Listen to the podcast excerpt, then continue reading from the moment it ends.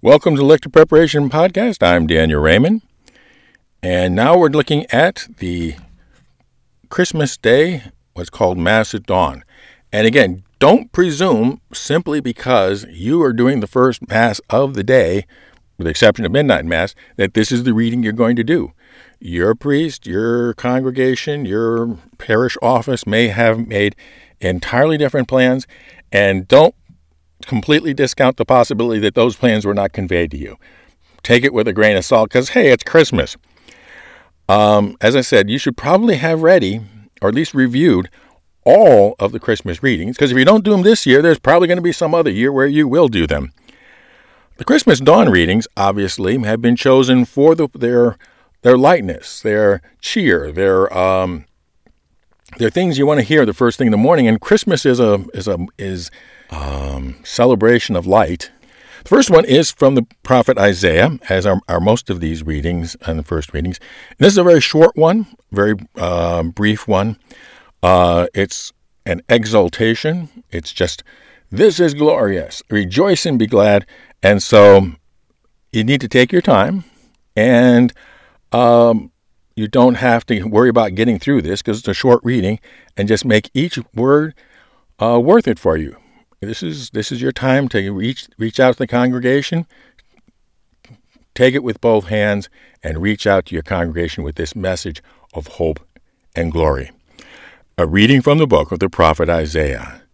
See, the Lord proclaims to the ends of the earth, say to the daughter Zion, your Savior comes. Here is his reward with him, his recompense before him. They shall be called his holy people, the redeemed of the Lord, and you shall be called frequented, a city not forsaken. The word of the Lord. The second reading, uh, like the one at uh, midnight, was is also from the letter of, of St. Paul to Titus. So again, we have a letter from Paul to a particular individual instead of to a congregation, as is more typical of his uh, letters. So, again, this is a reading to be done uh, from the standpoint and from the attitude of a personal letter to an individual. And you can re- let that be reflected by doing it as if you are talking to one specific member of the congregation. The rest of them just happen to be hearing it as well. Um, but don't actually literally again, as I said for the previous one, don't literally stare at just one person. You can look at the congregation, but you know, don't lock eyes with someone or they'll get creeped out and so will the rest of the congregation. A reading from the letter of St. Paul to Titus. Beloved, when the kindness and generous love of our God and Savior appeared, not because of any righteous deeds we had done, but because of his mercy, he saved us through the bath of rebirth and the renewal by the Holy Spirit, which he richly poured out on us through Jesus Christ, our Savior, so that we might be justified by his grace and become heirs in hope of eternal life. The Word of the Lord. The Gospel for the Christmas Mass at dawn is uh, basically the continuation of the Gospel from Luke that we did the night before, the earlier at the Christmas Mass at midnight, if we did that at midnight, and it, we did it using that service. There's a lot of ifs there, but it basically picks up right where um, the last one stopped. So it's like everyone knows and has heard that reading, so they can pretty quickly put themselves in the frame of exactly when and how um, they are doing that.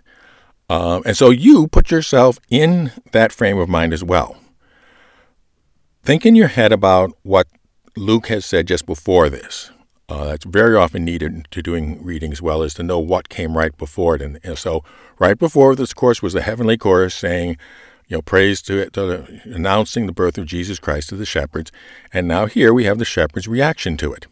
So when you say what the shepherds are saying, say it with the knowledge of what they have just witnessed, witnessed and you will, be, you will do a better job of authentically setting for your congregation what these uh, shepherds have been feeling.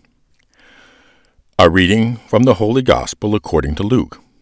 When the angels went away from them to heaven, the shepherds said to one another, Let us go then to Bethlehem to see this thing that has taken place, which the Lord has made known to us.